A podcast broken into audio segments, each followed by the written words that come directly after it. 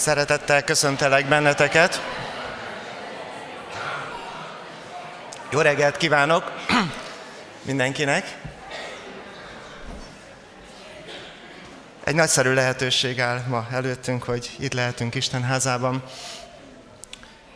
Nehéz hét után vagyunk, és nem tudjuk, de talán nehéz hét előtt.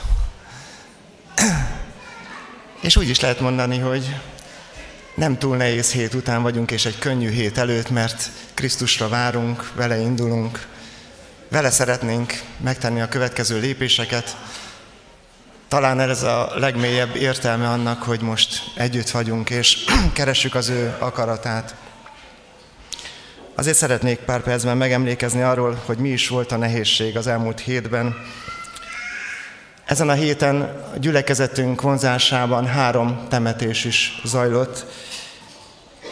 Minden testvérünknek Isten szeretetét, vigasztaló kegyelmét kívánjuk az életükbe. És azt a reménységet, azt a reménységet, hogy talán találkozhatunk. A kegyelem arról szól, hogy nem tudhatjuk, hogy egy ember hogyan békül ki Istennel. Az egy nagyon nagy kegyelem, amikor erről tudomást szerzünk, amikor a gyülekezetben egymás előtt megvallhatjuk Jézus Krisztus nevét. De ahogy szoktuk mondani, a mázlista lator ott az utolsó percében tudott Istenhez fordulni. Így gondolunk az elmentekre, és így kívánjuk Isten vigasztalását szeretteik életére. Molnár Gábor édesapja temetése volt, azt hiszem kedden.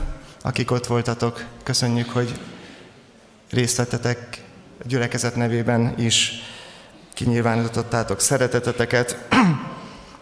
Aztán szerdán Dabis József édesanyjának a temetésén, búcsúztatásán vehetett részt a gyülekezetből egy kisebb csapat, Sámuel vezetésével. Józsi életére is, nem tudom, hogy itt van-e a Józsi. Lent van, lent van, imádkozik. Kívánjuk az életére Istenünk vigasztalását, és az ő családjának az életére. És szeretném megemlíteni Fekete Gábor családját. Fekete Gábor édesapja ment el közülünk, Fekete Ferenc, akinek csütörtökön volt a búcsúztatása, temetése. Kívánjuk a családotok életére Isten vigasztaló szeretetének áttélését. Nem tehetem meg, hogy ne említsem egy különös testvérünknek az elköltözését. Billy Graham, nagy prédikátor testvérünknek az elköltözését, aki ezen a héten ment haza mennyei atyához, életének a századik évében. Én még az a generáció lehettem, akik hallhatták őt élőben. Kicsit berzenkedtem akkor magamban, megmondom őszintén fiatalon, hogy hát mi az, hogy Isten egy szemét így tud használni. Ki ő, hogy Isten így használja. Aztán volt alkalmam hallani, beszélni a keresztről, és akkor valami megérintett. Aztán eltelt egy néhány év, és ismét Magyarországra jött Amerikából, akkor talán már a kommunista idő vége volt, vagy talán már a rendszerváltozás, és megint berzenkedtem egy kicsit, hogy hát miért pont ő, és mi az, hogy egy személy, és megtelik a stadion. És uh, emlékszem, Pécsen voltunk, valami nagy dolgot vártam, és tudjátok, ismét a keresztről beszélt. Semmi másról. Emlékszem, hogy a pécsi főtéren, ahogy körbenézett, rámutatott minden templom keresztre, mert volt ott sok. És ami ezen túlmutatott, a golgotai keresztre hirdette Isten igéjét. Ő is hazament mennyei atyához, és azt hiszem, hogy hálaadással állhatunk Isten elé az ő életéért, szolgálatáért. Egyikünk se kerülhetjük ki ezt az utat, de amíg élünk és amíg itt vagyunk, addig reménységet ad nekünk Isten. Erről fog szólni ez a délelőtt, és egy igével is szeretnélek benneteket köszönteni, amit Isten adott a szívembe ezen a reggelen. Egy példázat ez Jerémiás tizennyolcadik részéből, amikor Jerémiás a fazekas házába megy, Azt írja itt Jerémiás próféta, elmentem a fazekasházába, aki éppen dolgozott a korongon, de rosszul sikerült az edény, amelyet a fazekas agyagból készített a kezével. Ekkor egy másik edényt készített belőle, ahogyan azt jónak látta. Ekkor így szólt hozzám az Úr igéje, vajon nem bánhatok-e én is így veled, Izrael háza, mint ez a fazekas? Így szól az Úr, hiszen olyanok vagytok a kezemben, Izrael háza, mint az agyag a fazekas kezében. Megtörténik, hogy kimondom egy népről vagy országról, hogy kitépem, kiírtom és elpusztítom, de ha megtér gonoszságából az a nép, amelyről beszéltem, akkor én is megbánom, hogy veszedelmet akartam hozni rá. Megtörténik, hogy megígérem egy népnek vagy egy országnak, hogy felépítem és beültetem, de ha azt műveli, amit rossznak tartok, és nem hallgat a szavamra, akkor megbánom, hogy jót akartam tenni. Ezért mondd meg Júda férfiainak és Jeruzsálem lakóinak, én most veszedelmet készítek. Térjetek meg mindnyájan gonosz útjaitokról. Van lehetőség megtérni, van lehetőség újat kezdeni.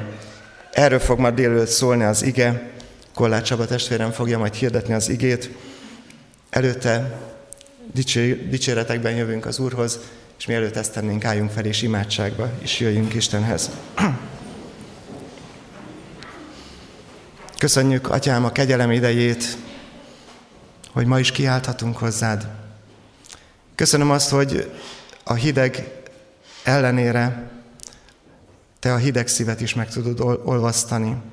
Köszönöm, hogy bár szabad akaratnak adsz lehetőséget az életünkben, de ha megbánjuk azt, megtérünk hozzád, akkor újat kezdesz velünk. És hálás vagyok nagyon ezért az ígéretedért. Köszönöm azokat a nehézségeket, amelyeket ezen a héten átélhettünk, hogy velünk voltál, megsegítettél a munkánkban, az életünkben, a családunkban, a gyászolóknak a gyászukban. És arra kérlek, Uram, hogy készíts fel bennünket, hogy veled indulhassunk, azzal a reménységgel, hogy te mindent újjá tudsz tenni.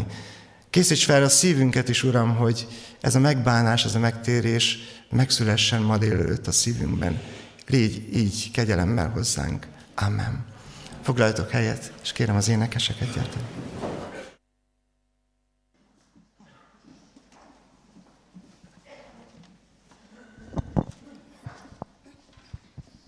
Én is szeretettel köszöntelek benneteket.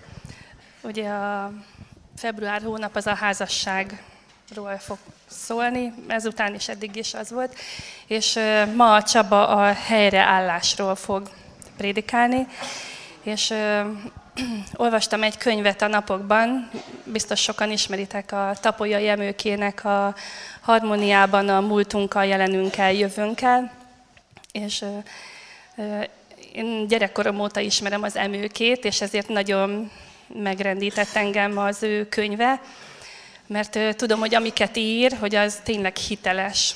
És ö, azzal fejezi be az utolsó rész, a reményről szól, és engem ez így nagyon megérintett.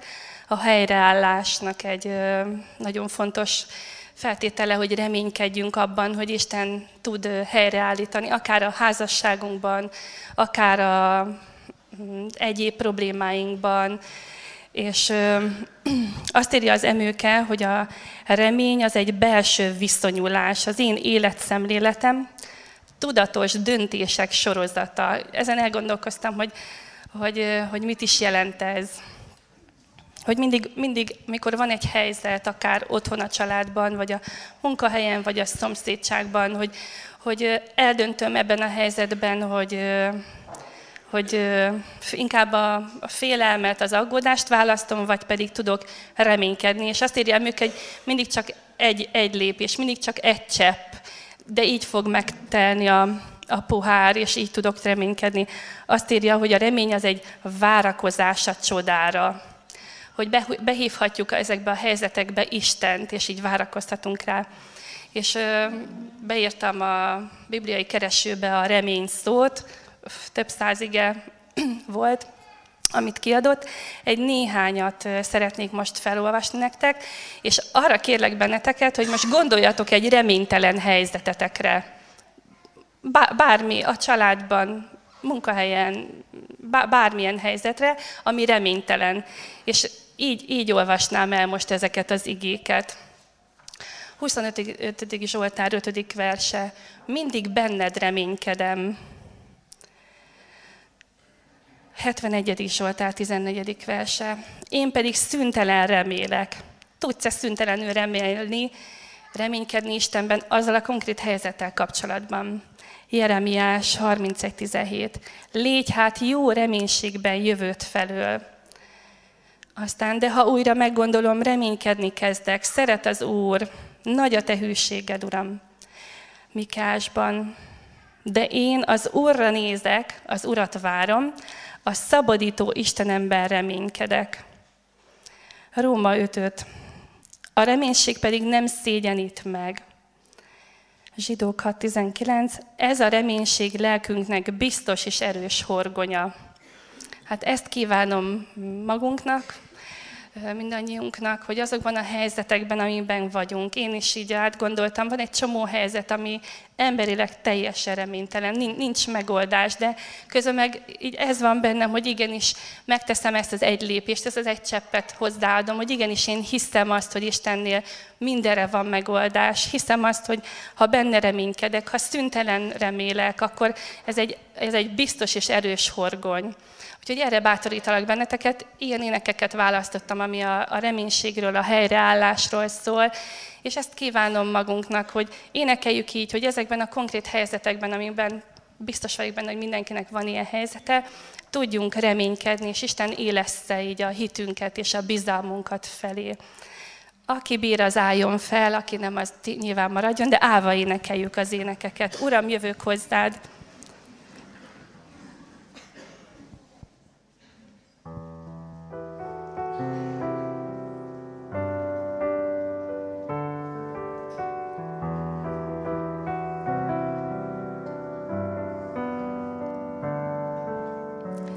Uram, jövök hozzád, bűnömet megvalva, tévedések hosszú sorát én eléd hozom. Lásd meg gyengeségem, minden kétkedésem, vonj közel magadhoz, adj új kezdetet. Jöjj, Úr Jézus!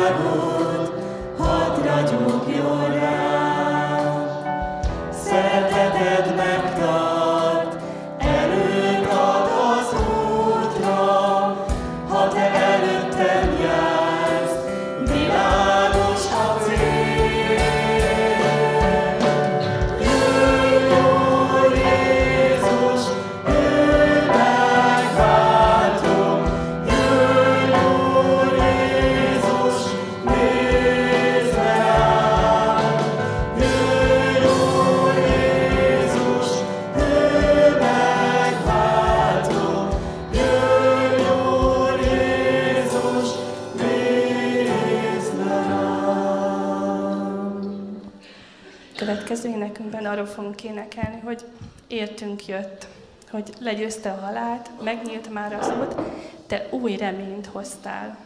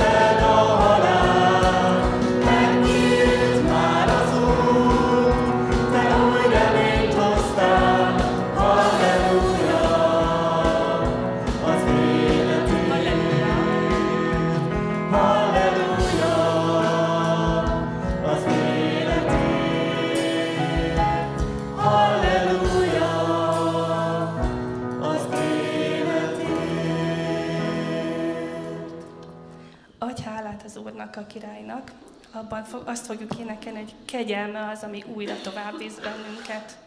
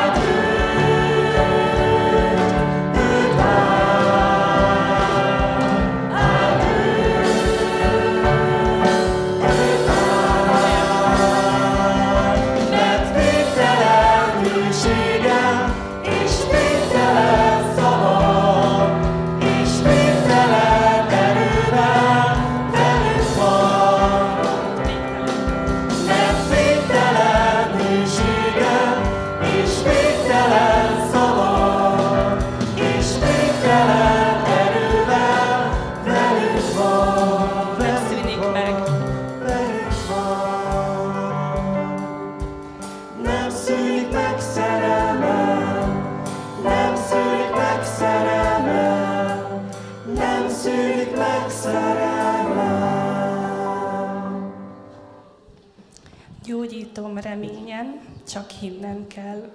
Meghajtom térdemet.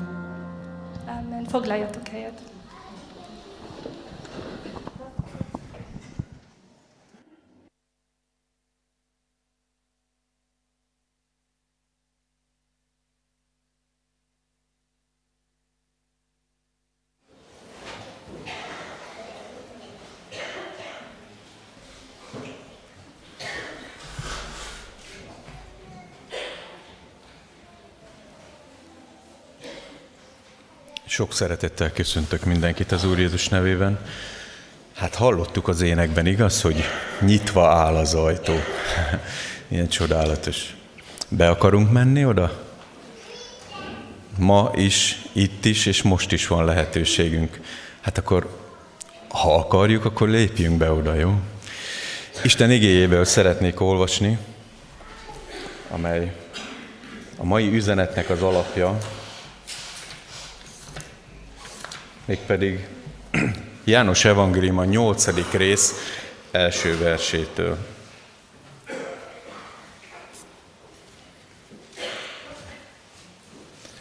Tehát az Isten írott igéje, amely alapján az ő szent lelke segítségével az ő üzenetét hirdetem ma.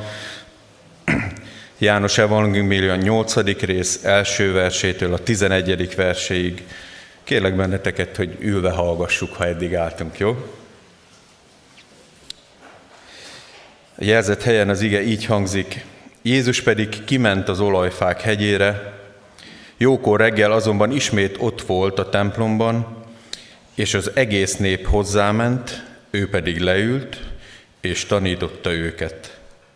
Az írástudók és a farizeusok pedig egy asszonyt vittek hozzá, akit házasságtörésen értek, és középre áll, állítva azt mondták neki: Mester, ezt az asszonyt tetten értük, mint házasságtörőt.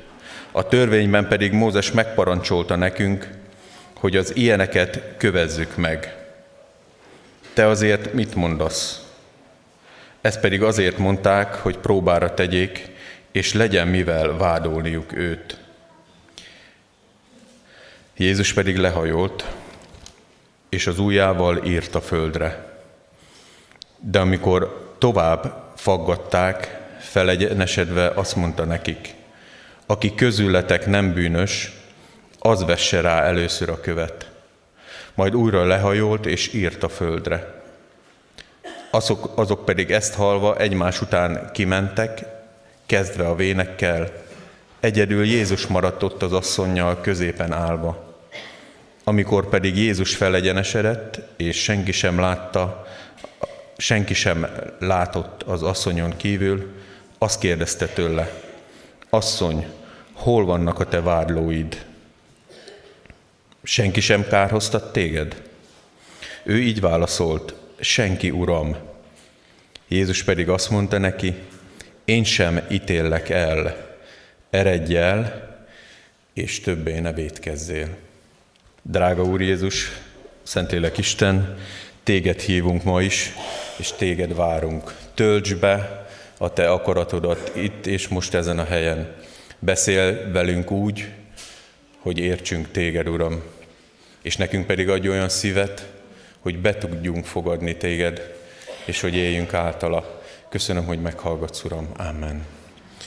Most pedig az énekkarnak az énekét kérem.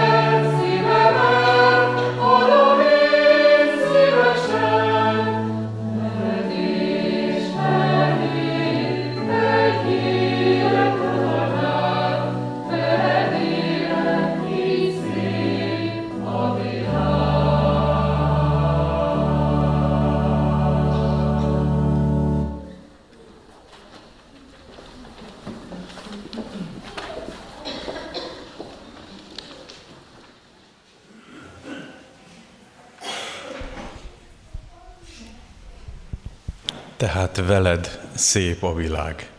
Azt mondja az ének utolsó mondata. A házasság hónapja. Csak egy-egy mondatot engedjétek meg, hogy emlékeztessük, emlékeztessem magunkat az elmúlt hetekben. Talán az a mondat, hogy a házasságnak a gondolata, a szerzése az Istentől jött. Az az ő gondolata. És tudjátok, beletett a házasságban Isten mindent, minden lehetőséget. És ezért nagyon fontos erről beszélni. A házasságból születik az élet, és a házasság annak az egységében tud Isten legvalóságosabban megjelenni. Mert ugye a szeretet önmagában nem tud működni, tehát egy másik fél mindenféleképpen kell. Tehát Isten, az élet maga, ö, minimum két ember kell. És még a, a testet is, a test születését is a házasságba helyezte Isten. És biztos, hogy van helye, és mindig van ideje, és van tere, hogy erről beszéljünk. Így van? De hát sajnos történt, ami történt, és ennek lett egy következménye. Az, hogy ez, ez amit Isten szerzett, ezt, ezt a bűn és annak a következménye megrontotta. És még az a gondolat, ami az elmúlt hetekből a mai reggel emlékeztetésként a miénk lehet, hogy, hogy, hogy Isten belehelyezte a házasságban az ő teljes és, és, és mindent, és minden embert érintő akaratát, mégpedig úgy, hogy, hogy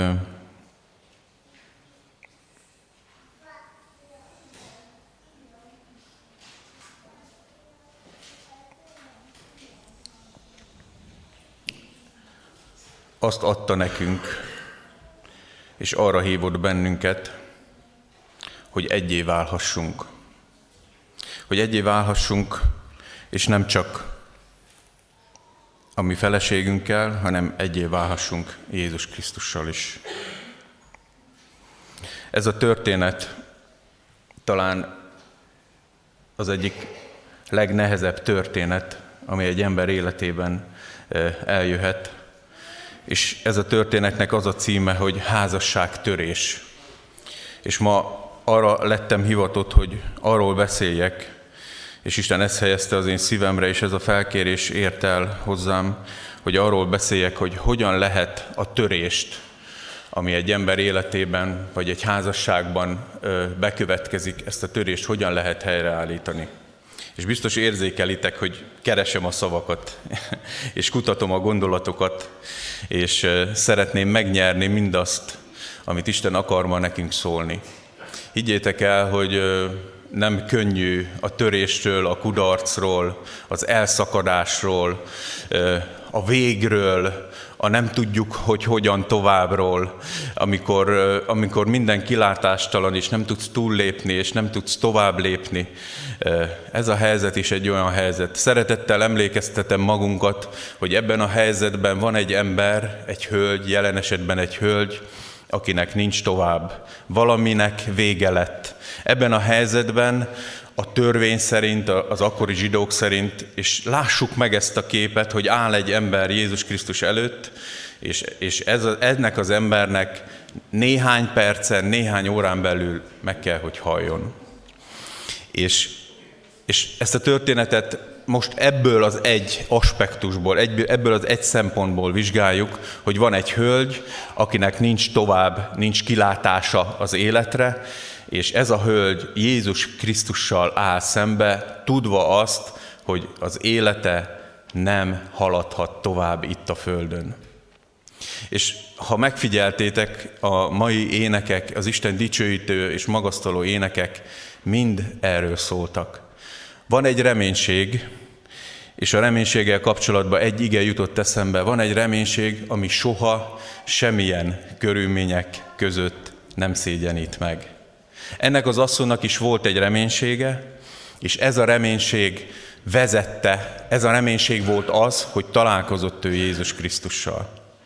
és ma nekünk itt a gyülekezetben mindannyiunknak lehet reménység, és kell, hogy legyen reménység találkozni Jézus Krisztussal. Mert hogyha ha te ne, ma nem ezzel a reménységgel vagy itt, hogy Jézus Krisztussal akarsz találkozni, és őtőle akarsz tanácsot a te életedre, akkor én nem tudok neked segíteni. Akkor én nem tudok a te életedre tanácsot szólni, akkor én bennem, nálam nincsen lehetőség, hogy segítsek neked.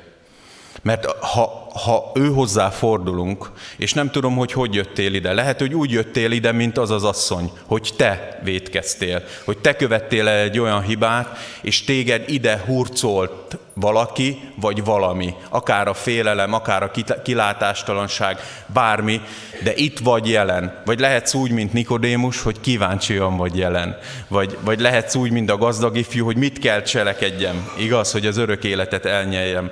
De Jézus Krisztussal való találkozásnak az első és a legfontosabb lépése, hogy neked be kell lépni az ajtón, be kell lépni az Isten országába, mert miért? Mert a házasság ott szerződött, ott, ott jött létre az intézmény, ott Isten teremtette a házasságot. És hogyha meg akarjuk érteni a házasság törésnek, a házassági problémáinknak a, a megoldását, akkor be, be kell lépni ebbe a tudatba, ebbe a valóságba, amely az Isten országából jött. És nem tudom, hogy Jézus Krisztus mit írt akkor ott arra a földre, mit írt le a porba, de, de az biztos, hogy... hogy az Isten országából jövő üzenetről beszélt. Az biztos, hogy olyan dolgot írt le ö, oda, ö, amely reménységet, amely megoldást ö, hozott ott akkor annak az asszonynak. És azt gondolom, hogy ma hozhat nekünk is reménységet, amit Jézus mond vagy ír. És lehet, hogy én ezt nem mondom ki, de hiszem, hogy a Szentlélek jelen van, és hiszem, hogy ő a te életedre is tud megoldást adni. Miért tudom? Hát mert az én életemre is adott megoldást. Én is házasságot törtem. Én is uh, célt tévesztettem. Én is csak boldog akartam lenni, de én is testi képpen jártam. Én is a testnek a cselekedeteit vittem véghez. Van megoldás Jézus Krisztusban. A rendszerváltás idejében könnyen és jól lehetett pénzt keresni. És akkor én fiatal voltam, tizennyolc éves. És azt gondoltam, hogy az az élet. Azt gondoltam, hogy az élet az erről szól. Tudjátok, nagyon őszinte szeretnék lenni veletek. Beszélni fogok az életemről, de hogyha megismered most az életemet, és arról hallasz csak, akkor hiába való a te itt léted. Én nem az én életemről szeretnék bizonságot tenni, hanem Jézus Krisztus hatalmáról. Az ő erejéről szeretnék bizonságot tenni. És még mindig tovább megyek, és még őszintébb szeretnék lenni. Tudjátok, a földi élet és az ahhoz tartozó minden testi cselekedet, az egy illúzió. Be vagyunk, és be lehetünk csapva. És ma délelőttnek van egy konkrét szándéka Istennek, amit a szívemre helyezett, hogy megnyissa a te szemedet, és megnyissa a te füledet, hogy halljál az Isten országából jövő üzenetnek. Mert aki Jézushoz megy, aki Jézus elé áll, az az, az Isten országából üzenetet fogja hallani. És azzal kell, azzal kell, hogy szembeálljon. Kérdés bennem az, hogy kész vagy szembeállni az Isten üzenettel? Nemrég beszélgettünk egy kisebb közösségbe, pontosan a Páhi kis csoportban, és azt találtam mondani, és engedjétek meg, hogy bátor legyek ismét, ha fájó szívvel is, de azt találtam mondani, hogy a földi élet, mi emberek sajnos olyanok vagyunk, mint a kicsi gyermeknek, mikor beetetjük, hogy van télapó. Igaz? Teljesen elhiszi. Így van, hogy a télapó hozza, közben mi vesszük meg, hogy a Jézuska hozza. Bele tudjuk vezetni a gyermekeket egy ilyen elvarázsolt illúzióba. Értsétek jó, hogy semmiféle vádlás nincs a szívemben. Csak szeretném önmagunkat egyszerű gondolatokkal oda vezetni, hogy miről is van szó. És akkor jön egy pillanat, jön egy, jön egy, egy korszak, vagy egy időszak, vagy, vagy egy pillanat alatt, vagy egy bizonyos időben valami kitisztul, hogy valami itt nincs rendben. Igaz? És amikor felnősz, akkor meglátod, hogy nem a télapó, hát a, a Pap Géza öltözött be, vagy a, tehát a, a apukám, meg a... Igaz? És akkor valami leesik, és akkor mi történt? És, és Pál mond egy igét. Pál mond egy igét, hogy hát még nem beszélhetek úgy, meg, mert, mert még testiek vagytok. Még tejnek italával kell, hogy beszéljek nektek, még gyermekek vagytok, még, még, csak, így érte, még csak így értitek meg, hogy szeret, hogy... És, és tudjátok, a földi élet az, az ennyi. Az egyszer vége lesz, és egyszer te is felébredsz. És te, egyszer te is ráébredsz. Ha máskor nem, a halálodnak a pillanatában. Hogy a test az mulandó. A test az megromlott. A test az ítélet alatt van. És akkor, akkor most, és előre megyek az igében, az ige hirdetésben, akkor nem a test cselekedeteit viszem véghez, igaz? Hanem akkor azt félreteszem, ha az mulandó.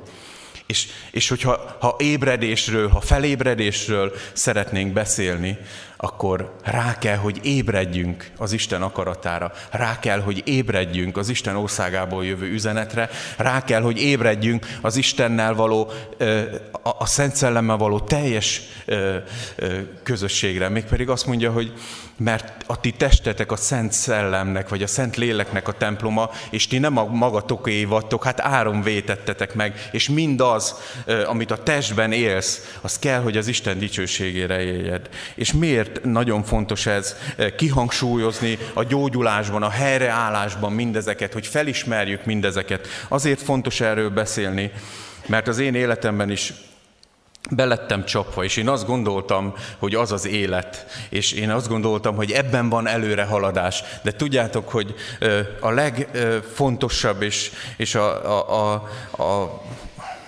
a leglényegre törőbb dolog az, hogy megismerjük az igazságot. És ma is ezért vagyunk itt, hogy beszéljünk az igazságról, mert hogyha megismerjük az igazságot, akkor helyreállhat az életünk, és helyreállhat a házasságunk is. Az én életemben elkövetkezett egy olyan időszak, kezdem talán egy néhány mondattal az elejéről, hogy fiatal voltam, és a rendszerváltással együtt kinyílt nyugat felé a világ, és ugye beérkeztek Magyarországra is a pornókazetták, és mikor én középiskolás voltam éppen itt Kecskeméten, akkor kollégiumban ez úgy hír lett, tudjátok, ez egy olyan stik volt, hogy azt lehet nézni, és dugiba, és a, a szex, és a pornóújságok, és, és tudjátok, olyan mértékben, akkor még nem tudtam, ma már tudom, olyan mértékben fertőzte meg az én életemet, hogy, hogy minden, amit ezután hallottok, tudom már, hogy ennek a következménye volt. Tehát amikor valaki beleengedi az életébe a paráznaságot, és minden ami, minden, ami vele, vagy azután következik, az annak a következménye, hogy engedett ennek. És ma erről nyíltan és egyenesen kell beszélni. És majd meglátjátok az én életemben, hova ment ez, hova jutott el. És ennek a következménye az volt, hogy, hogy az én házasságom legelején már betorzult, hibás gondolkodással, érzelmi világgal, akarattal és teljes leuralással kezdtem el az én házasságomat. És ugye ennek az lett a következménye, hogy a, a léha a, a parázna élethez, akkor csatlakoztak barátnők, prostituáltak. Ugye az embernek volt, akkor nekem volt pénzem, és ezeket a lehetőségeket mind-mind kinyíltak előttem, és, és maga az a szándék, a testnek a kívánság, annak vágya, a szem kívánság, az élettel való kérkedés, ugye ezek a test cselekedeteik, ezek sodortak és vittek engem, az én életemet. És amikor én ezt felismertem, az én lelkiismeretemmel nem tudtam együtt élni, akkor hozzányúltam az alkoholhoz, és belekerültem az alkoholnak a rabságába. És tudjátok, hogy hova vezetett? Én nem úgy voltam, mint ez az asszony, hogy vittek a halálba, hogy megkövezzenek. Én vittem magam, és léptem bele a halálnak a szándékába. Nem tudtam együtt élni, és volt három életellenes cselekedetem. Miután meghalt a bátyám huszonöt évesen, édesapám ötvenegy évesen, infarktusba, bátyám autóbalesetben, a feleségem elhagyott engem, az együttélésnek a viszonyait, annak a körülményeit nem bírta tovább velem. És tudjátok, egy kicsi dolog, amikor engedünk a testnek és annak az indulatának, az hova vezetett? Én akartam meghalni. Én gondoltam úgy, hogy nincs, nincs helye az életemnek. Nem tudtam tükörbe nézni hónapokon keresztül a szégyenérzet, a bűntudat miatt. És belekerültem abba a helyzetbe, mint itt, ebben a történetben az asszony. Vádoltak. És vádoltam magamat. Tudjátok, a helyreállásnak az első és legfontosabb lépése, hogy ki kell lépni a vádlás alól. És lehet, hogy te vádolsz, lehet, hogy téged vádolnak, de a vádlásból ki kell lépni. Nekem is sikerült. És tudjátok, hogy hogyan sikerült? Hát Jézus Krisztus segítségével. És tudjuk azt, hogy Jézus Krisztus ma is munkálkodik, és embereken keresztül munkálkodik, akkor az én életemben is embereken keresztül munkálkodott. A feleségem megtért, a feleségem átadta az életét Jézus Krisztusnak, és ő azt az igét kapta, hogy Sámsonnak ismét ki fog nőni a haja. És ő visszajött hozzám. Törvényesen elváltunk, és ő visszajött hozzám. Mikor egy dobzódott részeg éjszaka uh, után összetörtem magam teljesen a személyautóval és, uh, személyautóval, és a kórházba feküdtem, és azon gondolkoztam, hogyha kilépek az ötödik emeletről, mikor majd le tudok jönni az ágyról, akkor biztos, hogy vége lehet, akkor megállt az ágyam végén, és belenézett a szemembe, és azt mondta, Csaba, szeretlek, és visszajövök hozzád. Nem, nem vádolt már többé. Én nem változtam. Még utána másfél évig nem változtam. Ugyanúgy részegeskedtem, a barátnőket megtartottam. Én nem változtam. De ő többé nem vádolt.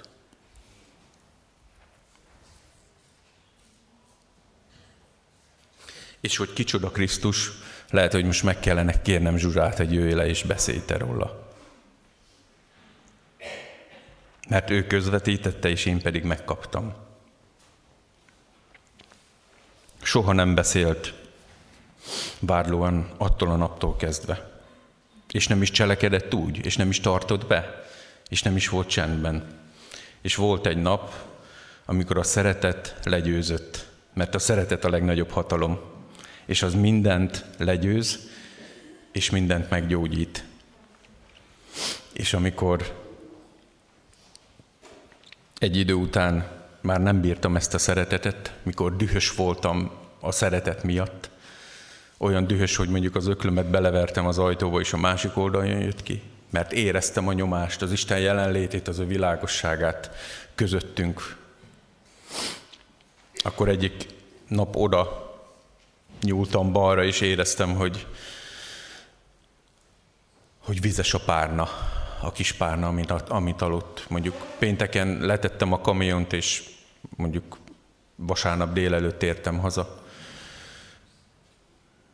És vizes a, par, vizes a párna. Tudjátok, a mai helyreállási üzenetnek a központjához értünk. Isten nem vádol, de rettenetesen fáj neki. Rettenetesen fáj, amikor te vétkezel, rettenetesen fáj, amikor te nem jó úton vagy, rettenetesen fáj neki, amikor te a test szerint élsz, és nem a lélek szerint. A test cselekedeteid és annak akaratát viszed, vésze, viszed véghez, és nem az ő igéjét, az ő beszédje szerint élsz. Ez Istenet, Istennek rettenetesen fáj. És ma is azért jött el közénk, hogy erről beszéljen. De mielőtt ezt a fájdalmát kifejezné, mielőtt ezt a szomorúságát te felismernéd, azelőtt ő elengedi a te vétkedet. Úgy áll elénk ma Jézus Krisztus, hogy bármit, amit eddig cselekedtél, bármiben, amiben eddig vétkeztél, én nem kárhoztatlak téged. És tudjátok, hogy hogyan tette erről bizonyságot? Most is itt van, itt van mögöttem. Tett róla bizonyságot kétezer évvel ezelőtt, mert nekem kellett volna meghalnom, és ő halt meg helyettem. Tehát amikor a házasság helyreállásról kell, hogy beszéljek, akkor kell, hogy prédikáljak nektek Jézus Krisztusról és az ő haláláról. Kell, hogy elmondjam nektek, hogy a, a vádnak nincs helye Isten előtt, mert a vádlásnak a, vád, a vádlott helyett a vádlást Jézus Krisztus magára vette.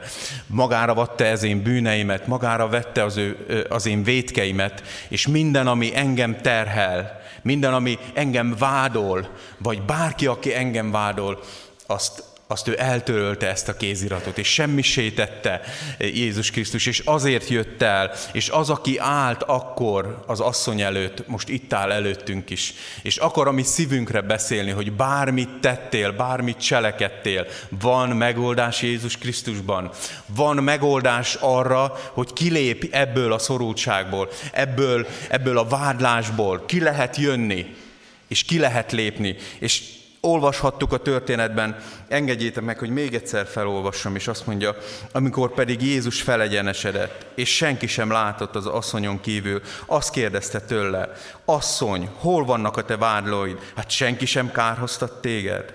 Ő így válaszolt, senki, uram, senki, uram.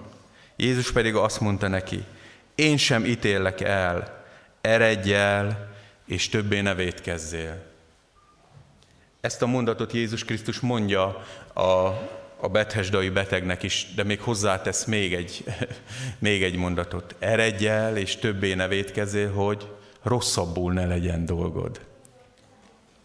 Tudjátok, amikor Isten helyreállít bennünket, amikor elveszi a mi vétkeinket, akkor, akkor hozzáteszi azt, amiért eljött, és a Krisztus személyének ez a teljessége, hogy kegyelmes és igazságos. Ő nem hajlik el az igazságtól, így van? Ő kegyelmes és igazságos. És amikor ő kiárassza felénk az ő kegyelmét, akkor ő igazságosan cselekszik mindazok után.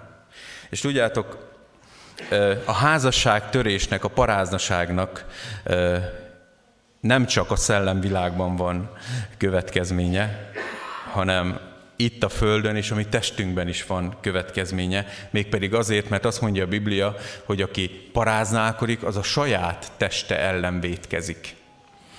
És engedjétek meg, hogy erről is bizonyságot tegyek, és ne kergessünk illúziót, és bárki, aki ö, paráznaságot követett el, Vagy, vagy éppen ö, még nem, de hallgat engem, akkor nagyon figyeljen ezekre a mondatokra, amiről szeretnék beszélni.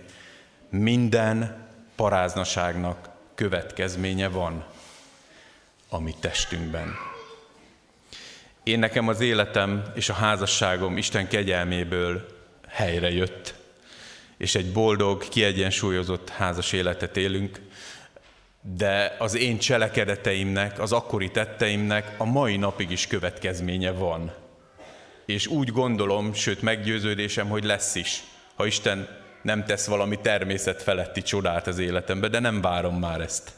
Mert ennek a következmény, ezeknek a következményeknek van hatása az életemben, mégpedig az az, hogy én kegyelemből élek, és nem a magam cselekedeteiből. És ennek a, következmény, ennek a következményeknek még az is hatása van, hogy azért, hogy én itt állok, azért, hogy itt van az én házasságom, ahol van, az mindig csak az Isten dicsőségét kell, hogy mutasson. Csak az Istennek köszönhetem, hogy itt vagyok, csak Jézus Krisztussal való kapcsolatomnak köszönhetem, hogy itt vagyok.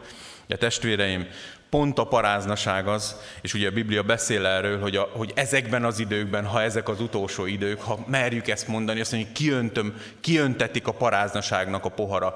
És nem akarunk, és nem merünk, és, és talán nincsen szándékunk erről nyíltan beszélni, de kell nyíltan beszélni, hogy az egész földi életedet pokollá teszed, hogyha engedsz a test kívánságának, és hogyha enged, engeded, hogy a paráznaság belépjen az életedbe. És, és csak burkol És csak, és csak takaróan és félelemmel beszélünk erről. De kell, hogy beszéljek. Á, nézz ide és láss egy embert, akinek az egész földi életében nem lesz olyan tiszta, nem lesz olyan egészséges az ő teste, az ő érzelmi világa, az ő akarata. A múlt héten hallottunk erről, hogy a test, ugye az értelem, az érzelem és az akarat, és ez mindet megromol, megromca, és mindet megrontja, és mindet tönkre teszi. Igen, Isten újjáteremt bennünket, de a mi szellemünkben, és tudom, hogy nekem örök életem van, és, és vágyok, minden nap vágyok az Isten országába, és, és várom azt, hogy az én testem megváltását, és az én lelkemnek az üdvösségét. De testvérek, kell nyíltan beszéljek arról, ha te ma a parázdaságban gondolkodsz, ha te ma olyan e, filmeket nézel a vid- a, a, az interneten, vagy te olyan parázda beszélgetéseket folytatsz a te e, munkatársaiddal, vagy ha csak ott van a gondolat, mint ahogy Jézus beszél róla, te óriási veszélyben vagy. Állj meg! Állj meg most ebben a pillanatban, mert nyomorúsággá teszed a saját testedet, a te saját életedet. Meg kell, hogy állj! Ha te még fiatal vagy, akkor gondolkozz az Isten akarata szerint, mert ő szerezte a házasságot, ő rendelte annak a határait, ő rendelte annak a mértékeit, és ő mondta meg, hogy hogyan lehet házasságban élni, és nincsen más magyarázat, és nincsen semmiféle indok. Ne engedj az érzelmed magyarázatának, és ne engedj a te gondolataidnak, mert meg vannak fertőzve, mert ki lett öntve, és zúdul, és, és tesz, és tönkretesz mindent. És engedünk ennek, de Isten lelke ma is kész helyreállítani, de ahhoz neked be kell lépni az Isten országába, mint ahogy énekeltük, de nyitva áll az ajtó, hát be lehet oda lépni, és lehet hozni onnan üzenetet, és lehet az Isten gondolatával élni, mert ez a megtérés, a megváltozott gondolkodás, hogy oda igazítom az én gondolkodásomat, ahhoz a tanácshoz, amit Isten igéje mond, amit Jézus Krisztus hozott el erre a földre, és lehet ma elé állni úgy, mint ennek az asszonynak. De tudod, amikor te kiléptél a vádlás alól, amikor te bűnbocsánatot nyertél, amikor tiéd ez, ez, ez a valóság, az Isten országába beléphettél, onnantól kezdve ő kell, hogy tanácsoljon téged. És nincs helye más beszédnek. Mert hogyha te így akarsz élni, hogyha te ebben az igazságban akarsz élni, akkor neked ki kell lépni a test cselekedeteiből, és lélek szerint kell járni. Csak így lehet. Nincsen más megoldás, mert hogyha nem így van, lehet játszani, de akkor az életeddel, tudod melyikkel? Az örök életeddel játszol. Akkor te az örök életedet tetted fel, és erről így egyenesen és nyíltan kell beszélni. Akkor tetted fel, mikor kattintasz, akkor tetted fel, mikor engedsz a viccnek. Már én nem engedek a viccnek, mert nincs helye a paráznaságnak, még annak a gondolatának se, mert az a test gyötrelmére van, az a lélek gyötrelmére van, az elhomályosítja az elmét, és halálba vezet. Nem csak a test, hanem a lélek halálába is vezet. Engedjétek meg, és itt olvassam fel az első korintusi levél hatodik rész tizenkettedik versétől.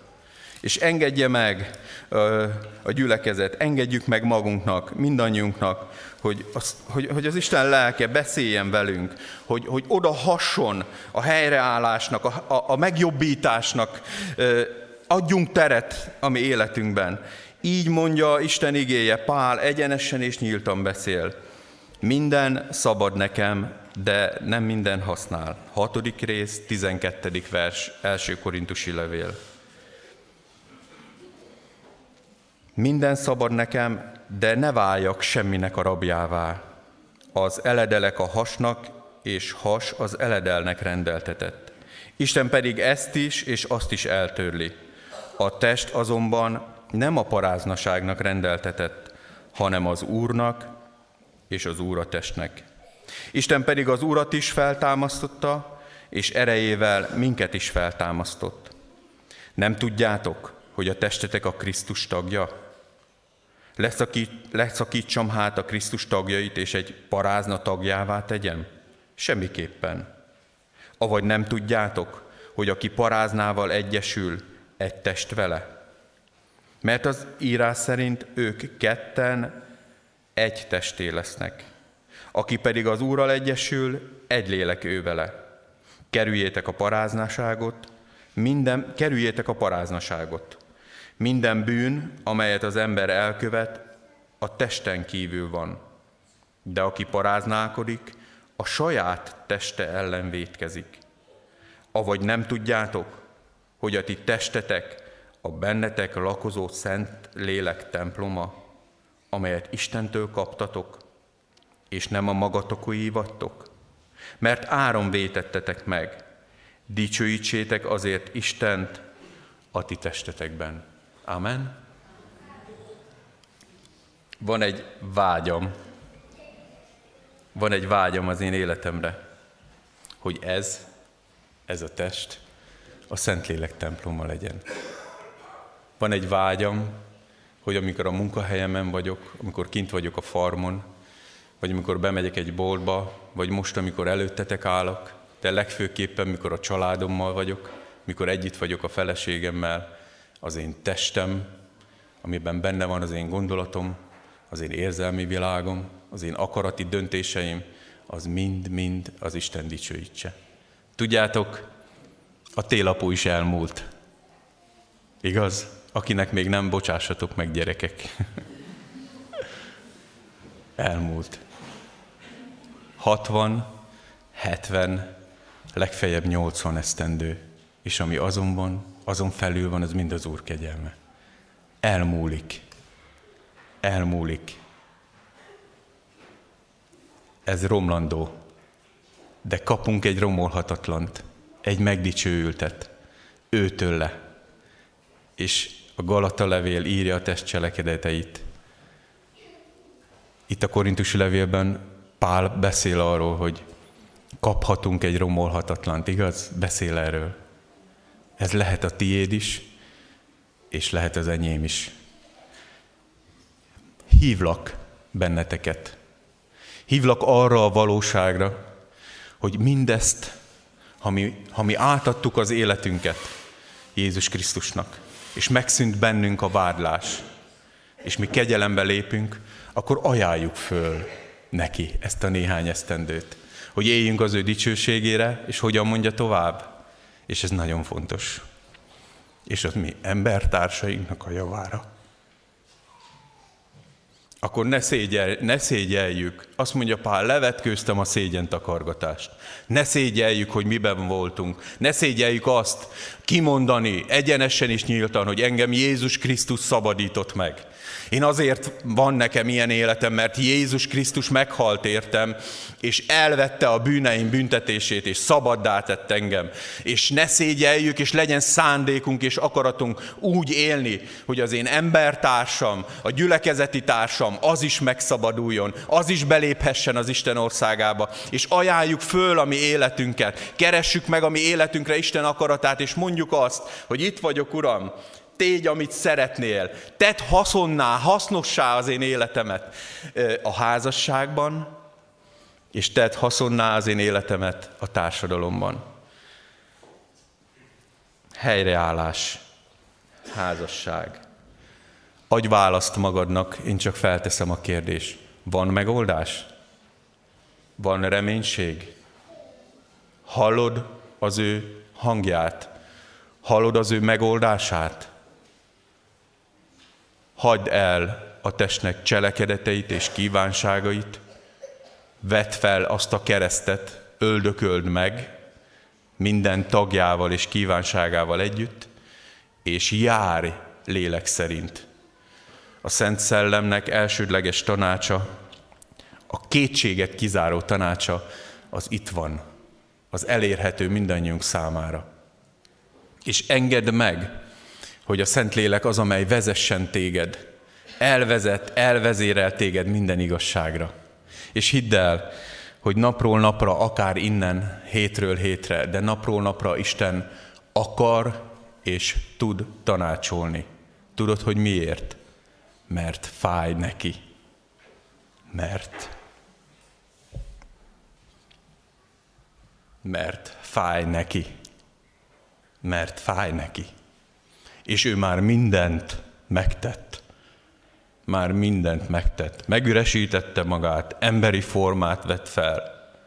Engedelmes volt a halálig, a keresztfának halálig.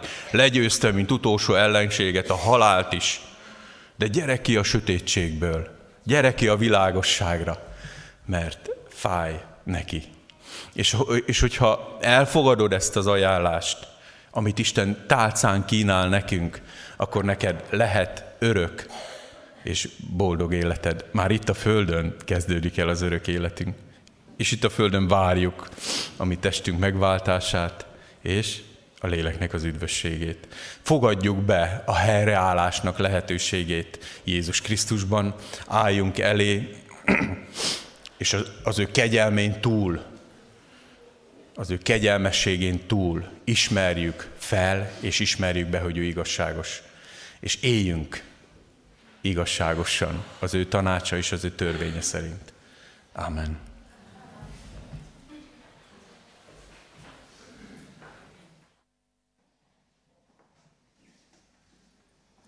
A gyerekeket szeretnénk megkérni, hogy menjetek le, Noémi néni vár titeket énekelni, a nagyobbakat is a csoportjukba, és mi pedig fennállva énekeljük el a háromszáznegyvenötös éneket, a mi Istenünk, amiben arra ének, arról énekelhetünk, hogy helyreálltam, szabaddá lettem, szellemet segít engem.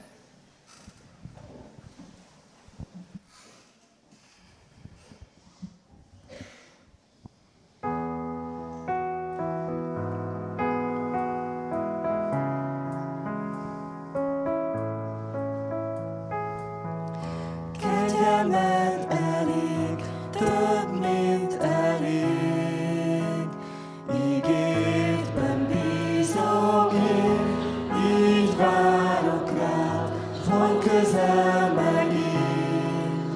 Szellemet újítson meg, leborulok előtted, leborulok.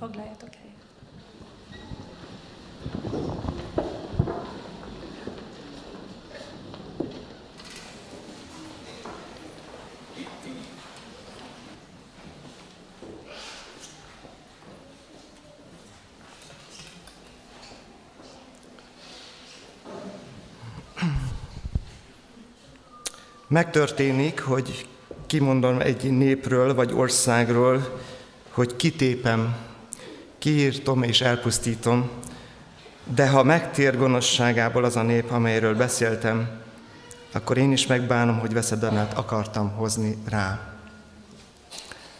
Csaba, köszönjük, hogy megosztottad a szívedet. Zsuzsa, köszönjük, hogy partner voltál a megosztásban.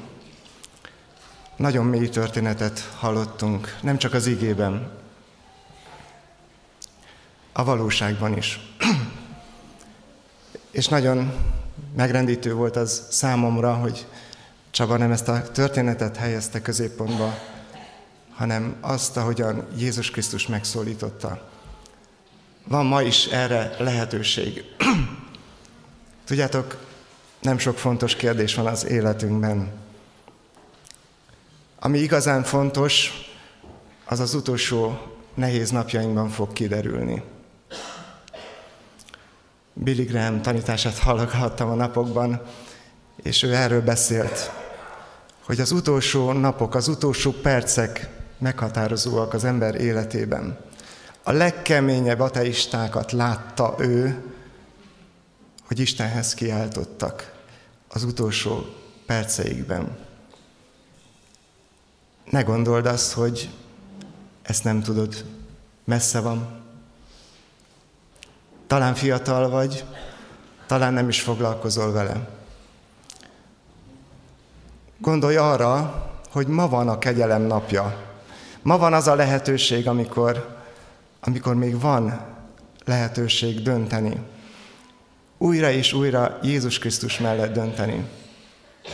Csaba így fogalmazott, hogy hívlak titeket Jézus melletti döntésre. Hívlak titeket arra az életre, amely túlmutat a földi élet határain. Szeretném megismételni most ezt a hívást előttetek. Arra szeretném kérni az énekes csapatot, hogy gyertek föl, énekeljetek egy éneket, énekeljünk közösen egy éneket.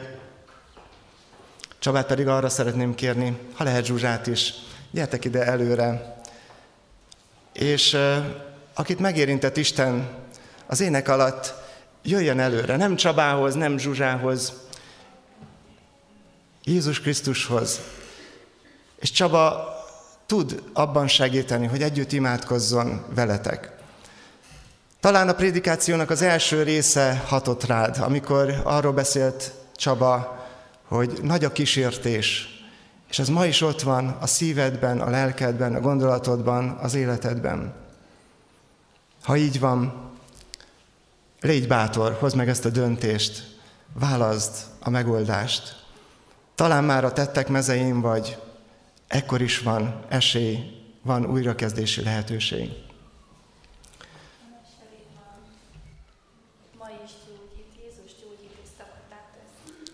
Kérlek benneteket, hogy álljatok föl, és úgy énekeljük ezt az éneket.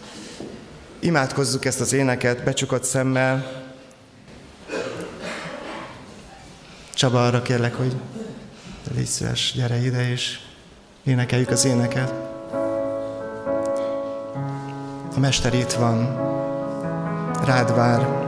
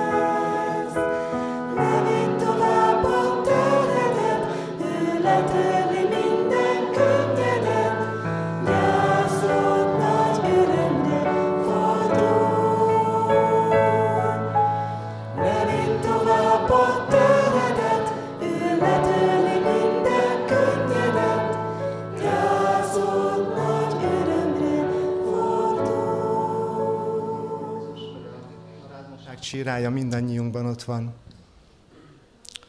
Talán nincs olyan ember, akinek a gondolatai között ne jelent volna még meg. Már egész kicsikortól kezdve. És te azt mondtad, Úr Jézus, hogy nem sok különbség van, ha erre gondolsz, vagy ha ezt cselekszed. Köszönjük azt, hogy úgy, ahogy annak az asszonynak óriási esélye volt az életben maradásra, amikor veled találkozott, úgy ma is mindannyiunknak megadatik ez az esély. Hálás vagyok, Jézus, a te szabadító kegyelmedért, és arra kérlek, árasz ki a te lelkedet, Uram, a te szívedet a mi életünkre, a te védelmedet. Köszönjük a golgotai keresztet, amely azért állt, hogy a te véred alatt mi győztesként élhessünk. Köszönöm testvéreim tanúságtételét, és köszönöm azt a győzelmet, amelyet az ő életükbe adtál. Arra kérlek, dicsőjön meg a te neved mindannyiunk életébe ezen a területen. Amen. Foglaljatok helyet. Bizonyára lesz lehetőség még utána is imádkozni, beszélgetni, és köszönjük Csaba, hogy, és Zsuzsa, hogy vállaltátok ezt.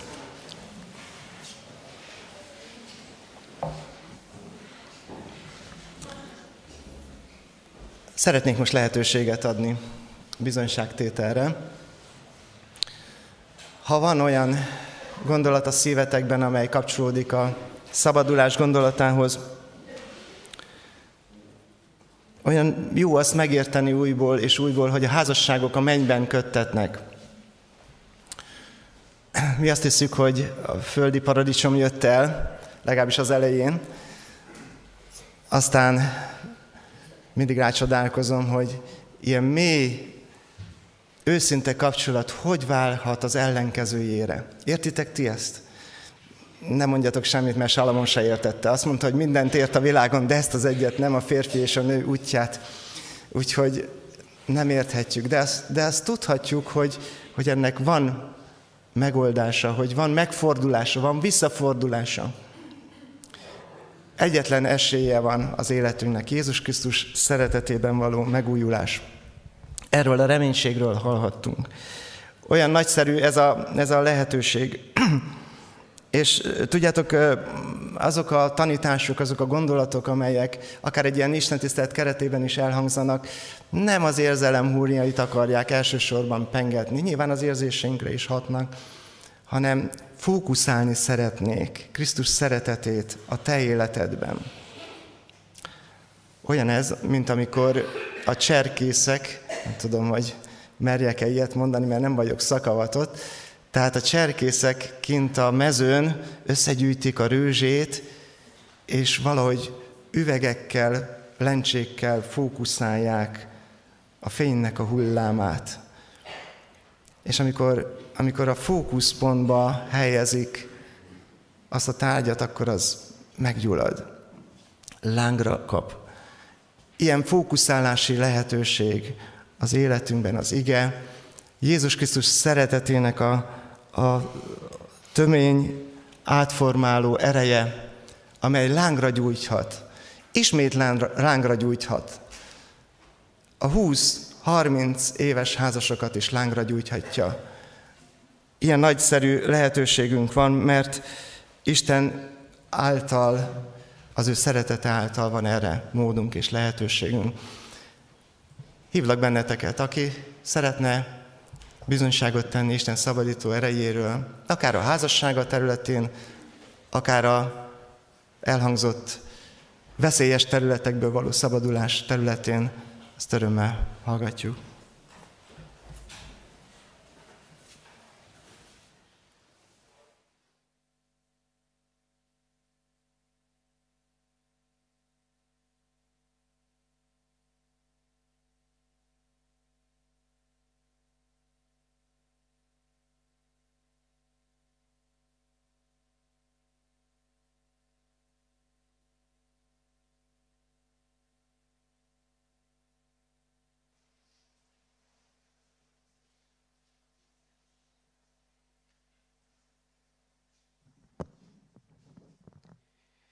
Addig még esetleg valakit az Úr felkészít egy ilyenfajta bizonságtételre, én is kijöttem, és én egy másik bizonságtételről szeretnék.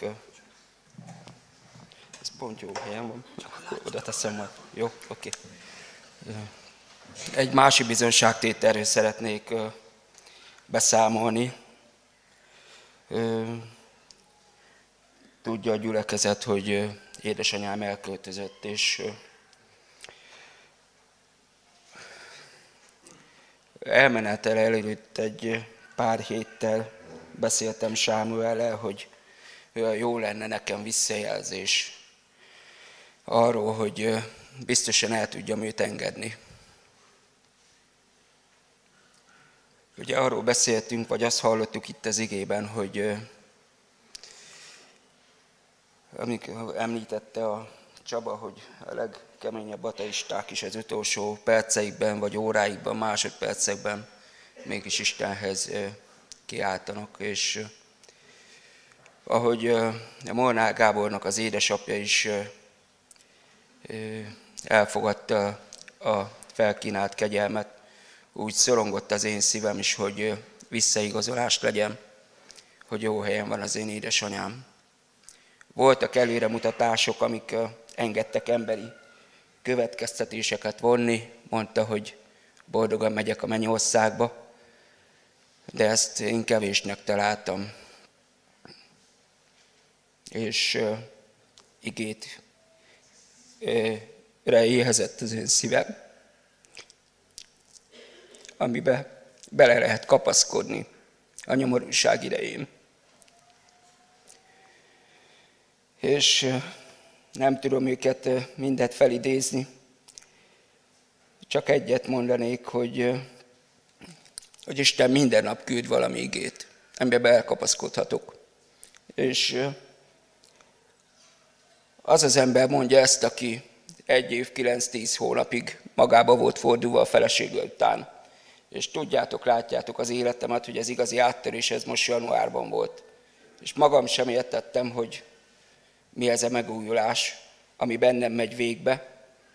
És most látom, hogy azért erősített meg így az Úr, hogy, hogy felkészítsen egy újabb próbára. És biztos más a kapcsolat egy feleséggel és egy édesanyával, de az Isten az ugyanaz.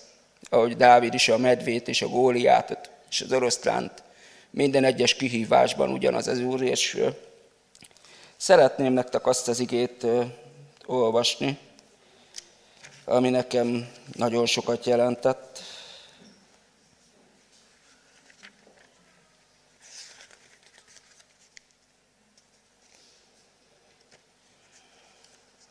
Mindjárt egy pillanat.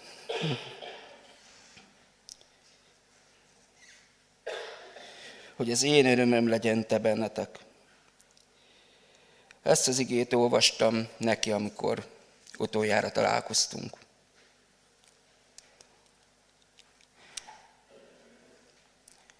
Mármint a földi életben. És hogy euh, még egy másik területről szeretnék bizonyságot tenni, az imádság területéről. Azt vettem észre, hogy euh, minél többet imádkozom, annál ö, könnyebb dolga van az Úrnak az életemben, és hogy ö, erre a mai igében is, pont a mai napra, nyilván nem véletlen. miután elbúcsúzott tőlük, felment a hegyre imádkozni. Ugye Márk evangéliumából van. Jézus mielőtt a genezáreti tóvizén járt volna, előtte felment a hegyre egyedül, hogy imádságban együtt lehessen az atyával. Ott hagyva a tömeg törekvéseit napnyugtakor, hogy egészen hajnalig imádkozott, amíg Isten lelkének erejével lejött a hegyről, és lecsendesített egy vihart. Nem lenne csodálatos tudni, hogy hogyan imádkozott egész éjjel? Az imádság olyan, mint egy hegy. Meg kell mászni. Péter és János felment a templomba a délutáni imádkozás idejére, ez az abcserből. Ha arra vársz, hogy legyen kedved hozzá, akkor nem fogsz állatosan imádkozni. Ehhez fegyelem kell. Aztán minél többet imádkozol, annál jobban kapsz majd erőt imádkozni, és annál jobban érzed magad, hogy érdemes imádkozni.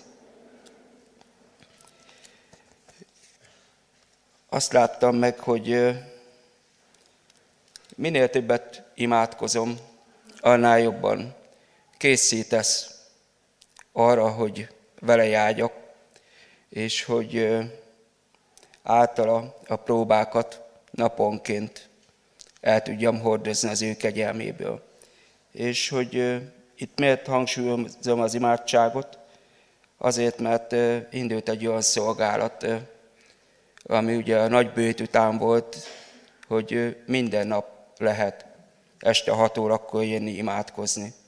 És lehet, hogy azt mondod, hogy ezt otthon is megteszed, de én azt gondolom, hogy itt az Isten házában, az imádság házában, hol imádkoznánk, hogyha nem itt. És olyan jó dolog, én többeknek elmondtam, akik el szoktak jönni, hogy fáradtan érkezem, és mégis felüdülve megyek haza. Tényleg olyan jó az Isten jelenlétébe kerülni, és egyszerűen csak beszélgetni vele. Milyen nagy kiváltság ez. És hogyha valakit az Úr arra indít, akkor várjuk őt szeretettel. Köszönöm, hogy meghallgattatok.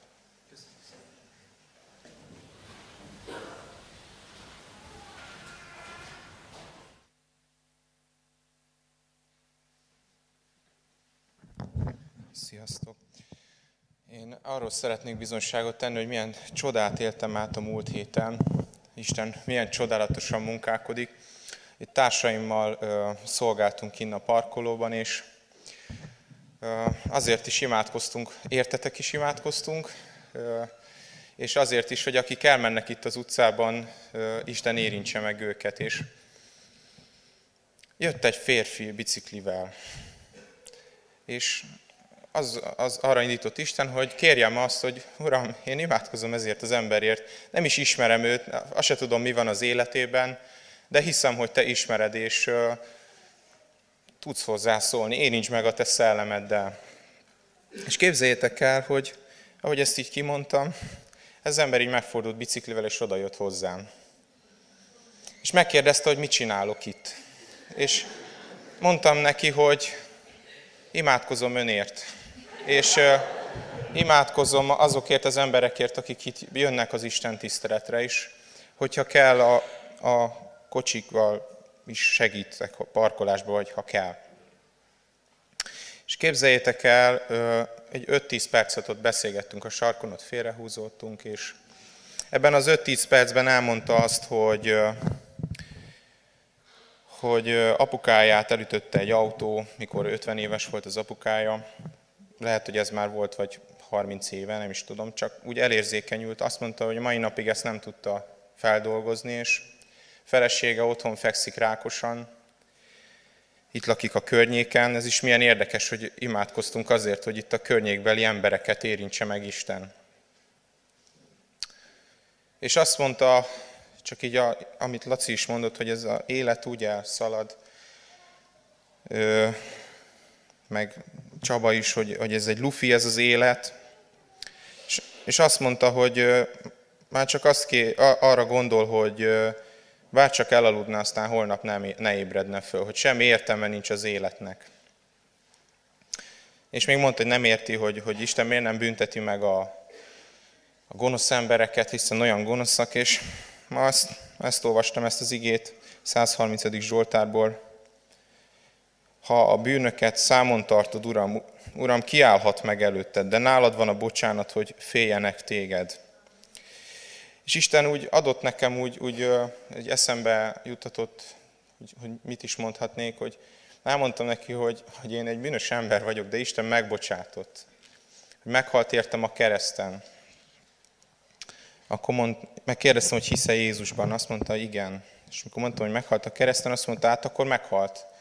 De mondtam, hogy de föltámadt és él, és engem megszabadított a félelmeimből, megszabadított a bűneimből, hogy én, én rendezett kapcsolatokban élhetek, rá támaszkodhatok. És van egy reménységem, hogy nekem van örök életem is.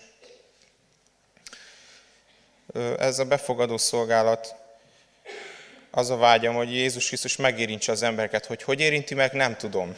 Ez az ő titka, ez az ő csodája, de hiszem, hogy valahogy megérinti, és, és kérdeztem, hogy imádkozhatok érte, és imádkoztam érte, és közben ott sírt, és aztán elment az útjára, mondtam, hogy itt szeretettel várjuk, és, és hiszem, hogy, hogy Isten dolgozik benne, és egyikünk élete sem lehet reménytelen, hogyha találkozunk Jézus Krisztussal. A távlatot ad, megbocsátást, és adja ezt az Úr nekünk is, meg mindazoknak, akikkel találkozunk, és éljük át Istennek a csodáját, hogy munkálkodik körülöttünk. Köszönöm.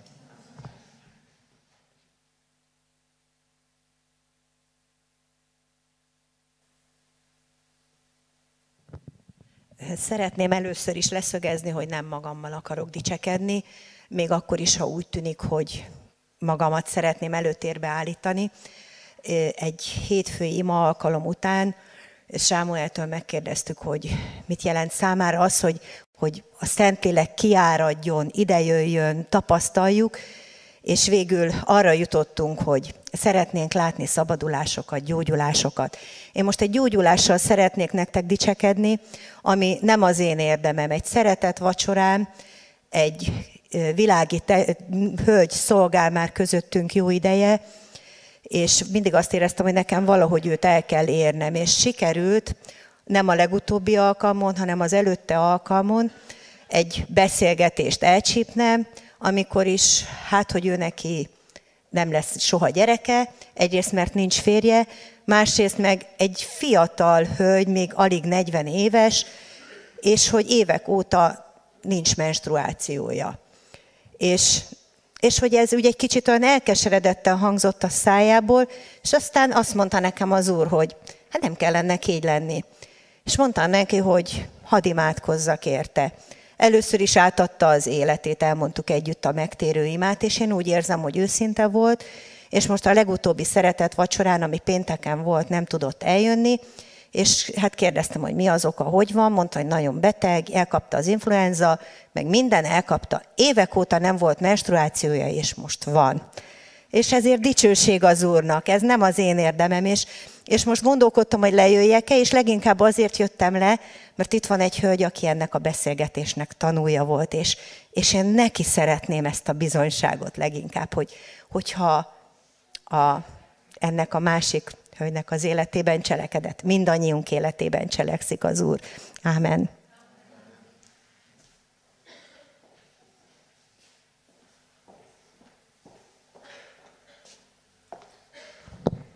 Sziasztok!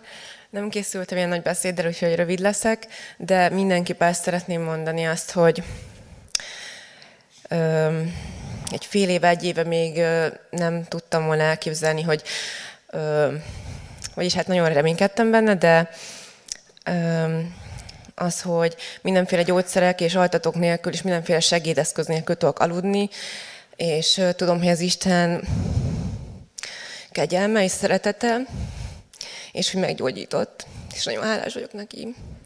Köszönöm.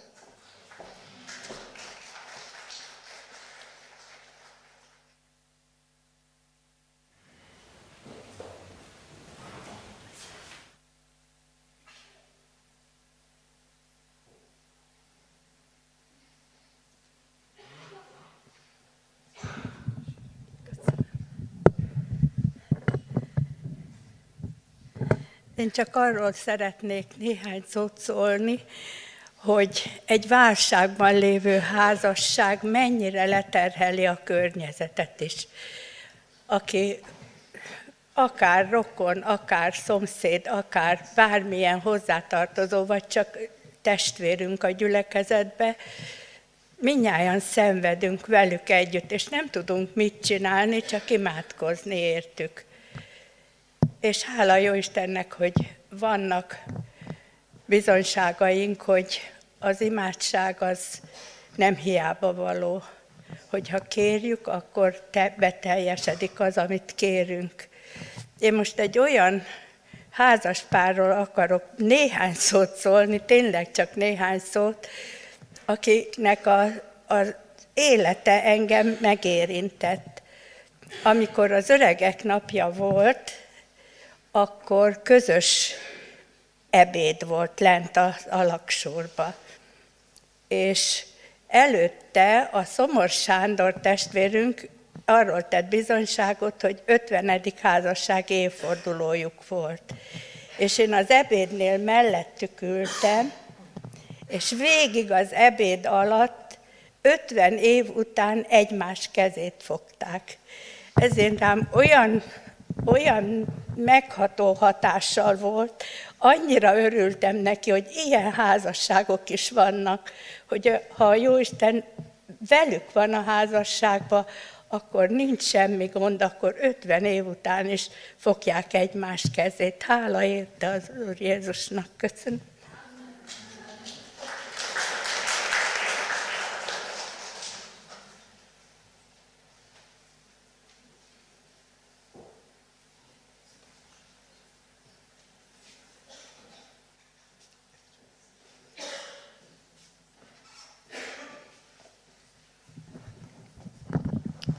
Szeretném megragadni az alkalmat.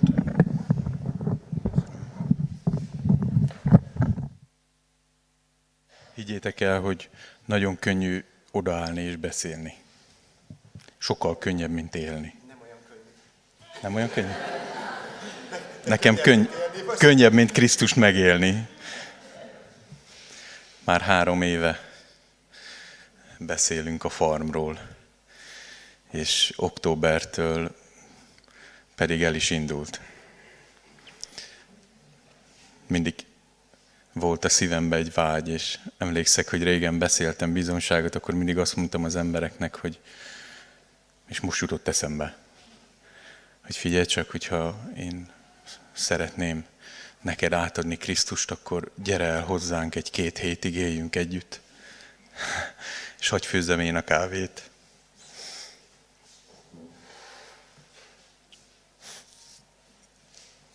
Hadd tegyem ki eléd a, a reggelit. Igen, és ez most valóság. Ez most valóság. Akik keresik Krisztust, és akik önerejükből, mint ahogy én sem tudtam önerőből ellenállni, akik segítségre szorulnak, most van egy hely, aminek nem tudjuk a nevét, és talán nem is fontos, de van egy hely, ahol lehet találkozni, hisszük Jézus Krisztussal. Az volt a meggyőződésünk, és ebben indultunk el, és mozdultunk feleségemmel együtt, Makra Gézával, Kocsispalival. Létrejött egy olyan munkahely az én számomra, ahol együtt dolgozhatom olyan emberekkel, akik akarják és kívánják a Krisztust, a Krisztus szabadítását, és úgy hisszük, és ma is ebben a meggyőződésben vagyunk, hogy ha életközösséget vállalunk velük, mint ahogy a Zsuzsi is életközösséget vállalt velem, akkor ők meggyógyulnak, megszabadulnak, és örök életre jutnak. Hát ez elindult. Tudjátok, minden mozdony, mikor indul, akkor kell a legnagyobb erő. Tehát akkor hívlak benneteket. Minden, hangsúlyozom, minden segítség jól jön. Jó? Gyertek, imádkozzatok, legyetek jelen, gondolkozzatok, és legyetek együtt velünk. Mert vannak, akiknek nem csak beszélni kell, hanem azt kell mondani, hogy itt a kenyér, itt a lehetőség. És Krisztusban van szabadulás. Úgyhogy kérlek benneteket, hogy ne feledkezzetek el rólunk, és ami lehetőségetek van, azzal támogassatok bennünket. Köszönöm szépen. Csaba, és gondolom, hogy lesz majd egész konkrét formája is ennek, tehát akár munka, lehetőség, pénzbeli adomány, vagy más jellegű, ezt majd fogjuk közzétenni.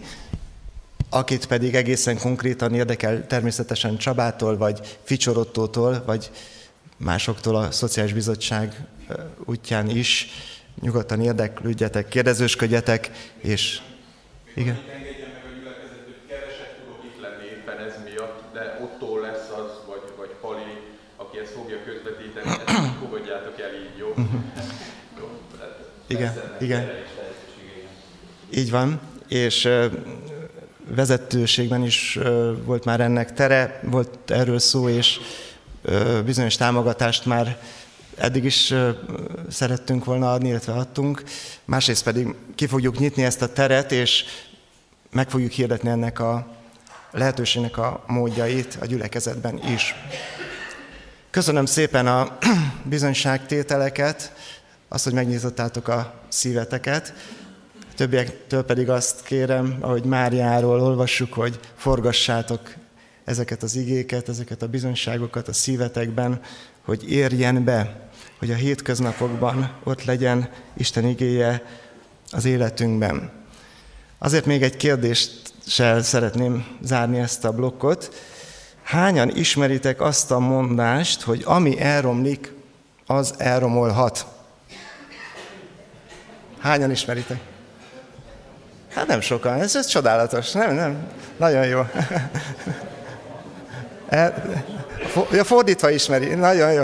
Ami elromolhat, az elromlik. Na, ezt ki ismeri? Akkor ezt egy kicsivel többen. Oké. Okay. Hányan ismeritek azt a mondást, hogy ami meggyógyulhat, az meggyógyul?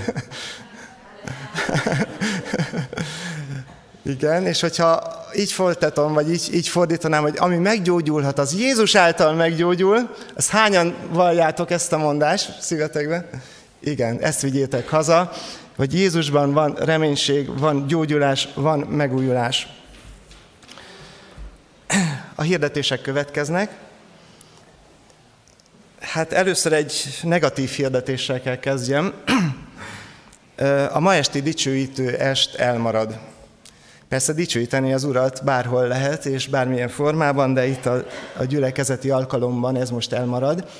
A, az énekes csapatnak a leterheltségei egyéb más okok miatt kérte a Bruder Gergő, aki meg volt bízva ma este szervezésével, hogy ezt hirdessem nektek. Én úgy gondolom, hogy bepótlásra fog ez majd kerülni, de aki ide készült ma este, akkor nektek, neki mondom, nektek mondom, hogy hogy ez a mai esti alkalom elmarad. Viszont holnap, hétfőn este, az ima este meg lesz tartva, szokásos módon, és most fog az megvalósulni, hogy Márk Patton és Uzonyi Barnabás is eljön közénk.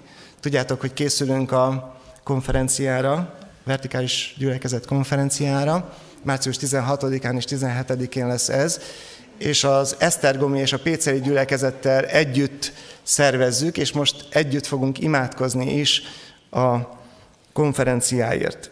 Ezért arra kérlek benneteket, hogy minél többen, akik tehetitek, gyertek el a holnap estében, és ö, vigyük Isten elé ezt a gondolatot.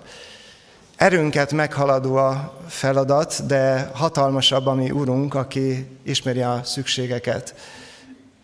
Közel négyszázhúszan jelentkeztek erre a konferenciára, akkor, amikor a befogadó képessége a teremnek full szék esetén háromszázharminc fő, úgyhogy a kilencven fő, aki ezen fölül létszám, őt arra fogjuk, őket arra fogjuk kérni, hogy a, a kávéházban videókivetítőn keresztül vesznek részt a konferencián. Ez jó hír, egyben nagy kihívás, főleg szellemi kihívás, és ezért kérlek benneteket, hogy aki tud, vegyen részt ezen az ima alkalmon, aki pedig nem így tudja, azt is arra kérem, hogy imádkozzon a konferencia áldásaiért. Szeretném ezzel kapcsolatban azt is hirdetni, hogy a héten összeült egy csapat, akikkel megbeszéltük a várható feladatokat, és erről való tájékoztatást kitűztem a fali újságra, a fogas mellett levő fali újságra. Tehát aki szeretné megtudni, hogy milyen feladatkörök vannak ezen a kétnapos alkalmon, ezekben a feladatokban kik vesznek részt és hogyan, az tájékozódhat, hogyha megnézi ezt a kifüggesztett ö, okmányt, iratot. És ö, ö, van egy-két terület, ahol szükség van a segítségetekre még. Mindet nem fogom elmondani, mert tizennégy terület van. Ö, először hadd kezdjem azzal, hogy amit hirdettünk, és amire nagyon sokan jelentkeztetek, a szállásadás, ezt nagyon köszönjük. Hisszük, hogy Istenünk áldását fogjátok ebben megtapasztalni. A gyülekezet vonzás körében kilencven személyt tudunk így ellátni, tehát szállást biztosítani a háromszázból. A többi része a városban levő hotelekben, illetve kollégiumban fog elhelyezést kapni.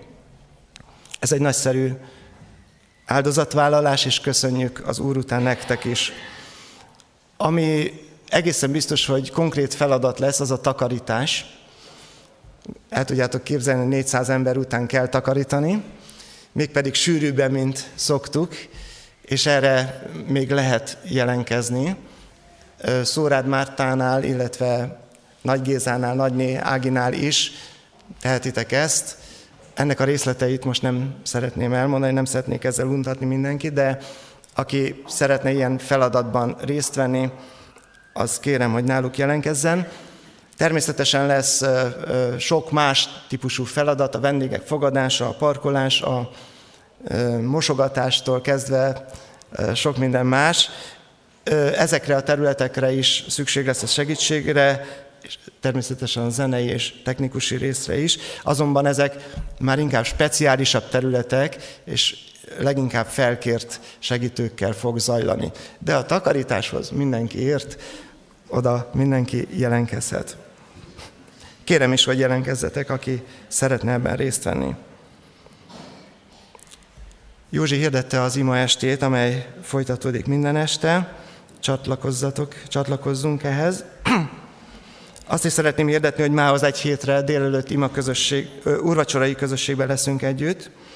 Majd mához egy hétre délután a házassági estek sorozat folytatódik, folytatódni fog Varjú Lajosék szolgálatával. Van-e másnak hirdetni valója?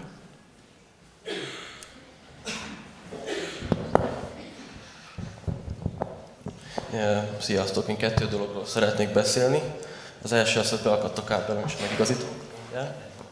Szóval az első dolog a, a férfi és fiús tábort szeretném hirdetni.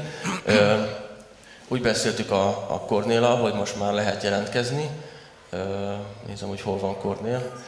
Fel tudnál állni egy kicsit, légy, hogy mindenki lássa. Szóval a Kornélnál vagy nálam lehet jelentkezni a, a, erre a férfi és fiús erdélyi táborra. Pontos összeget még azért nem tudunk mondani, mert még a hely nincs eldöntve, hogy hova megyünk. Ha jól emlékszem, két alternatívát mondott Sámuel, és akkor még csinálunk egy terepszemlét, és megnézzük, hogy, hogy meg lesz. De ugye hál' Istennek az az előnye a nomád tábornak, hogy a ö, foglalás nincs időhöz kötve. Tehát ugye nem hotelben alszunk, hanem sátorban, ezért hál' Istennek kicsit rugalmasabban tudunk lenni ebben. Az alsó korhatár az tizennégy év, és ö, már most szeretném azt is hirdetni, hogy szükségünk lesz majd ö, ö, terepjárókra, mert a hegyen olyan szerpentines utak vannak, amiket az alacsony autók nem bírnak, úgyhogy akinek van terepjárója is, augusztus tizedikén, hát valószínűleg kettedikén vasárnap indulunk, arra a hétre, tehát a tizenharmadika hétre oda tudná adni, akkor azt szívesen vesszük. A másik dolog pedig, szombaton volt egy technikusi megbeszélésünk az egész csapatnak egész nap, és így ö, megfogalmazódott bennem egy ilyen dolog, hogy, ö, hogy ö, segítségként szeretnék-e most egy gyorsan egy kis gyors talpalót adni a, a mikrofon használat, meg ezekre a dolgokról, és leszögezem, hogy senkit nem, nem ö, tehát ha valaki magára ismer, senkit nem akarok kiparodizálni, inkább segíteni szeretnék, hogy a, a gyülekezet is jól hallja meg, a, a, ugye közvetítjük több száz embernek a, a, a, a, a, a Isten tiszteletet. Szóval röviden csak annyi, hogy ö, nincs kikapcsológóm a mikrofonokon, ezt ne keresétek, a technikus ö, fogja felhúzni. Várjátok meg, amíg ö, ráadja a hangot, mert nem, ö, nem lesz ebből hang, mert a többi mikrofon ilyenkor ki van kapcsolva. Ö, Az is fontos továbbá, hogy közel tartsátok a, a szátokhoz, ne, ne túl közel, mert akkor nagyon hangos, de ha valaki itt tartja, akkor nem hallatszik semmi abból, amit mond, vagy akkor sem. És ez tényleg egy apróság, csak a tévén, vagy a videónéző, az interneten nézők nem hallják ilyenkor a, a, a beszédet. És e, még egy annyi dolog, hogy, a, hogy az állvány e, hogy működik, három tekerő van rajta is. Uh, nyugodtan állítsátok át ezt is. Tehát, hogy tényleg az a lényeg, hogy haladszódjatok, és nem tart uh, sok időbe, és uh, egyszerű tekerni, mert ugyanarra kell tekerni, mint a, az ilyen műanyag flakonokon, meg minden lévő dolgot, ugyanabban az irányba. Úgyhogy csak szeretnék bátorítani mindenkit, hogy, hogy nyugodtan állítsátok át, vagy uh, nem kell félni ettől, és uh, tényleg ez azt szolgálja, hogy akik hátul ülnek, vagy az interneten nézik, ők is jól hallják. Köszönöm szépen. Köszönjük. Még egy dolog eszembe jutott a konferenciával kapcsolatban, a sütemény sütésére lesz lehetőség, majd a konferencia szombatján. Vajdáné Janita gyűjti a jelenkezőket, és kérlek, hogy jelentkezzetek nála. Egy záróéneket fogunk énekelni. Záróének alatt megtartjuk az ilyenkor szokásos gyűjtésünket, az adakozást. Az adakozás senkire nézve nem kötelező, a jókedvű adakozót szereti az Isten. Az adakozásnak több formája van, lehet átutalással és más módon is tenni. Aki így szeretné tenni, azok számára bocsátjuk körbe a verseit. Fennállva énekeljük el, az lesz a refrén, hogy óvonj engem Jézus mindig közelebb a keresztnek törzséhez.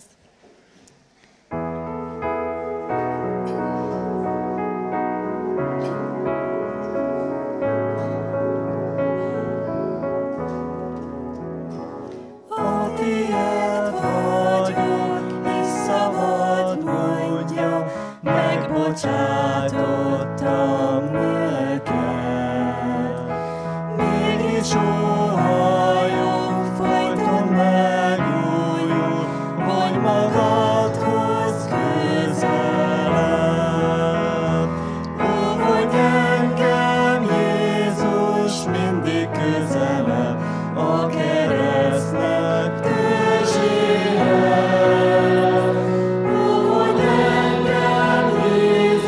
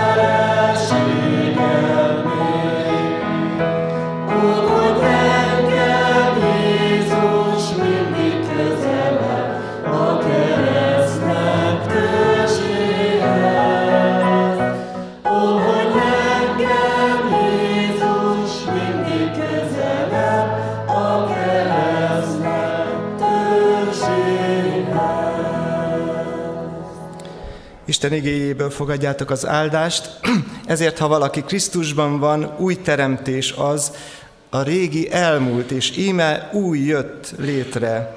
Mindez pedig Istentől van, aki megbékéltetett minket önmagával, Krisztus által, és nekünk adta a békéltetés szolgálatát. Isten ugyanis Krisztusban békéltette a világot önmagával, úgyhogy nem tulajdonította nekik vétkeiket, hanem reánk bízta a békéltetés igéjét. Tehát Krisztusért járva követségben, mintha Isten kérne általunk, Krisztusért kérünk, béküljetek meg az Istennel, mert azt, aki nem ismert bűnt, bűnné tette értünk, hogy mi Isten igazsága legyünk ő benne. Amen. Amen. Foglaljatok helyet.